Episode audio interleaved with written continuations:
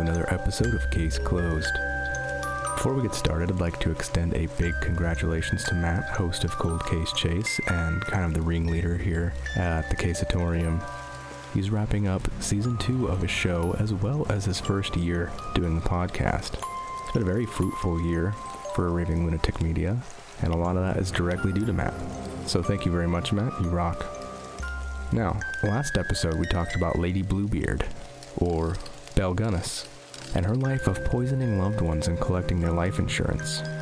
If you have not yet listened to that episode, please check it out after this one. This episode we will be talking about Paul John Knowles, a man better known as the Casanova Killer.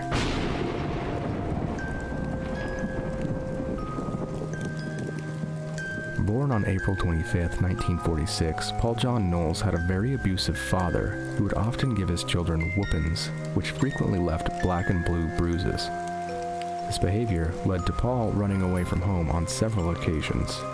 When he was eight years old, Paul tried to steal a bike from a neighborhood kid.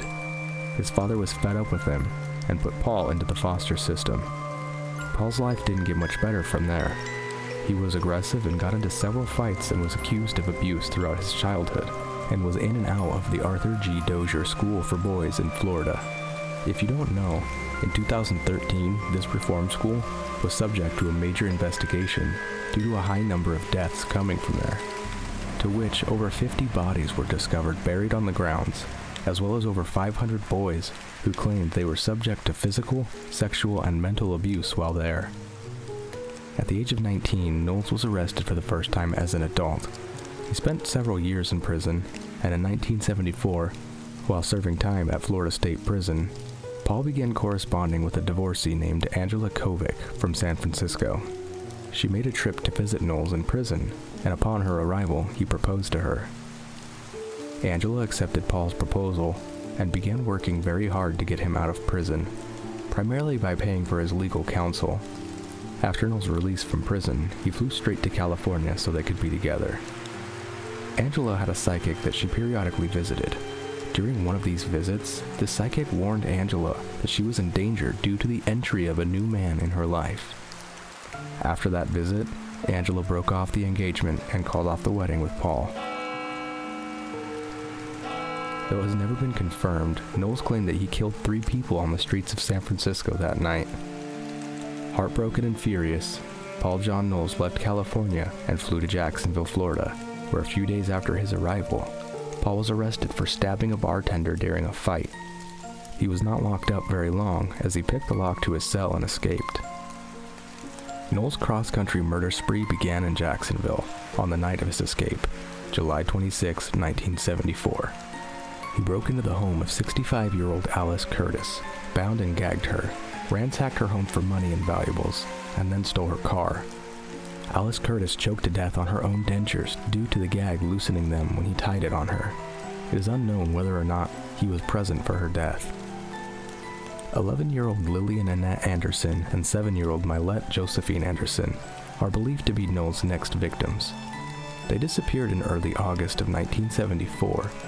Though it has never been confirmed, these girls were daughters of a friend of Paul's mother it is believed that Paul was worried that they recognized him, so he kidnapped them.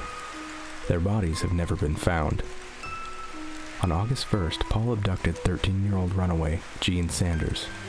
He raped and strangled her. She would not be identified until December of 2011. The very next day, on August 2nd, Knowles met Marjorie Howie. It isn't known if he forced his way into her house or if she invited him in. Paul John Knowles was incredibly handsome and used his good looks to get to most of his victims, which is why eventually he became known as the Casanova Killer. He strangled Marjorie with a pair of her own nylon stockings and stole her TV. On August 23rd, Paul made his way to Musella, Georgia, and broke into the home of Kathy Sue Pierce and strangled her with a phone cord in front of her three year old son, who he left physically unharmed. On September 3rd, Knowles entered a bar near Lima, Ohio, and met a man named William Bates. The bartender reported that William and Paul had several drinks and left together. William's wife reported him missing. His car was also gone from the parking lot, but the police found an abandoned car near the bar. It would be a month before they found William Bates' naked body dumped in the woods. He had been strangled. Two weeks later, now driving William's car, Paul approached a campground in Ely, Nevada. He bound and shot Emmett and Lois Johnson. Part of what made the Casanova killer so hard to track was that he didn't have a specific type of prey or method of killing. This was a seemingly random murder and wouldn't be tied to Knowles until he confessed to the killing. Three days after the shooting, Paul pulled over to help stranded motorcyclist Charlynn Hicks in Seguin, Texas. He raped, then strangled her with her own pantyhose, then drug her naked body through some barbed wire, where it would be found four days later. On September 23rd, traveling through Alabama, Knowles picked up Ann Dawson. It's not known if he abducted her or if she came willingly. He used her for money for six days, then he killed her and dumped her body into the Mississippi River. She has never been found. Another two weeks passed and Knowles arrived in Marlborough, Connecticut on October 16th. He broke into the home of Karen Wine, who lived with her 16 year old daughter. Knowles raped them both and then strangled them. The only thing found missing from their house was a tape recorder. Two days later, Knowles found his way to Woodford, Virginia, where he broke into the home of Doris Hosey and shot her with her husband's rifle. He wiped his prints from the gun and laid it next to her body. Police found nothing missing in the house and couldn't find any motive for the murder. Still driving Bates' car, Knowles had made his way back to Florida. He picked up two hitchhikers in Key West with intentions of killing them. His plans changed, though, when he was pulled over. The officer had no idea who he was dealing with and let Knowles go with a warning. This shook the Casanova killer enough that he dropped off his passengers in Miami. He then called a lawyer and confessed to all of his crimes, but refused to turn himself over to police. Though he did arrange a meeting with the lawyer that lasted long enough for Knowles to hand over tapes containing his confessions, as well as instructions that any money made off of his story should go to his mother. He was able to get out of town before police were made aware of his presence. On November 6th, Knowles was in Milledgeville, Georgia. He befriended a man named Carswell Carr, who invited Knowles back to his house for drinks. While there, Knowles stabbed Carswell to death, then strangled the man's 15 year old daughter, sexually assaulting her corpse after he murdered her. Two days later, while bar hopping in Atlanta, Georgia, Knowles picked up a woman named Sandy Fawkes, who was a journalist. Using his good looks, he spent the next couple of days with her, but was unable to perform sexually. They parted ways on November 10th, but not without Knowles telling his story first. Sandy believes that the fact that she was a writer is what saved her life. Knowles wanted his story told, and she would be able to do it. A couple of days after parting ways with Sandy, Knowles picked up an acquaintance of hers named Susan McKenzie. He held a gun to her and demanded sex. She was, however, able to get away and notify police. When the patrolman approached Knowles, he brandished a sawed off shotgun and was able to get away. A few days after that, in West Palm Beach, Florida, Knowles broke into the house of an invalid named Beverly Mabee. He tied her up and abducted her sister, who was her caregiver. He drove to Fort Pierce, Florida, and dropped her off without incident. On November 16th, an officer recognized the stolen car and pulled Knowles over. Unfortunately, Knowles was able to wrestle the gun away from the officer and forced him into the trunk of the squad car and stole it. Using the lights and siren, the Casanova killer pulled over James Meyer, who he then took as hostage as well, ditching the squad car. But he was now burdened with two hostages. Paul drove to a heavily wooded area in Pulaski County, Georgia, where he tied the two men to a tree and shot them both in the head. Shortly after this, Knowles approached a roadblock that had been set up for him. Seeing no other way out, he hit the roadblock going as fast as he could, injuring one officer in the process. He then got out and ran, shooting at the officers as he did so. Knowles was shot once in the foot, but kept running.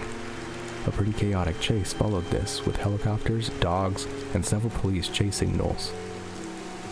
But on November 17, 1974, Knowles' reign of terror would end when he was cornered by 27 year old Vietnam veteran David Clark, who was armed with a shotgun. Clark had found Knowles several miles away from the focused area of the search. He walked Knowles to a nearby house where they called the police. Knowles was far outside of the parameters for the search, and most likely would have escaped again if not for the actions of these citizens. Once the authorities arrived and handcuffed Knowles, they took him in. Once in custody, Knowles confessed to 35 murders across the country, but only 20 have been confirmed. His confession tapes have never been heard by anyone but the lawyer, as they were stored in a basement that sustained heavy flood damage, destroying the tapes. The lawyer has never revealed what was on them, claiming client confidentiality. A month after his arrest, December 18, 1974, Knowles was handcuffed in the back seat of a police car, being transferred to Henry County, Georgia. The Casanova killer was able to reach into the front of the car and grab the driving officer's gun. He discharged a round while it was still in the holster. The officer in the passenger seat quickly reacted and shot Paul John Knowles in the chest three times, killing him instantly. To end this episode, I'll send you off with a quote from the Casanova killer. This was an exchange he had with an interviewing officer. If I had to live again, I wouldn't. You know? You wouldn't do what? Live. And that's. Case closed.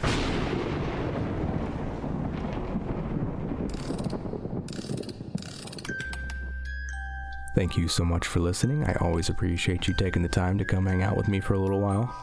Make sure to check out all the other awesome podcasts on Raving Lunatic Media. Cold Case Chase and A Case of the Chills are currently on break, but they will be back before we all know it. Episode 8 of Zodiac Task Force will be out very soon. And don't forget to check out Sci Fi Malady. Come back and join me next time, where we will be talking about the New York Zodiac, Heriberto Seda.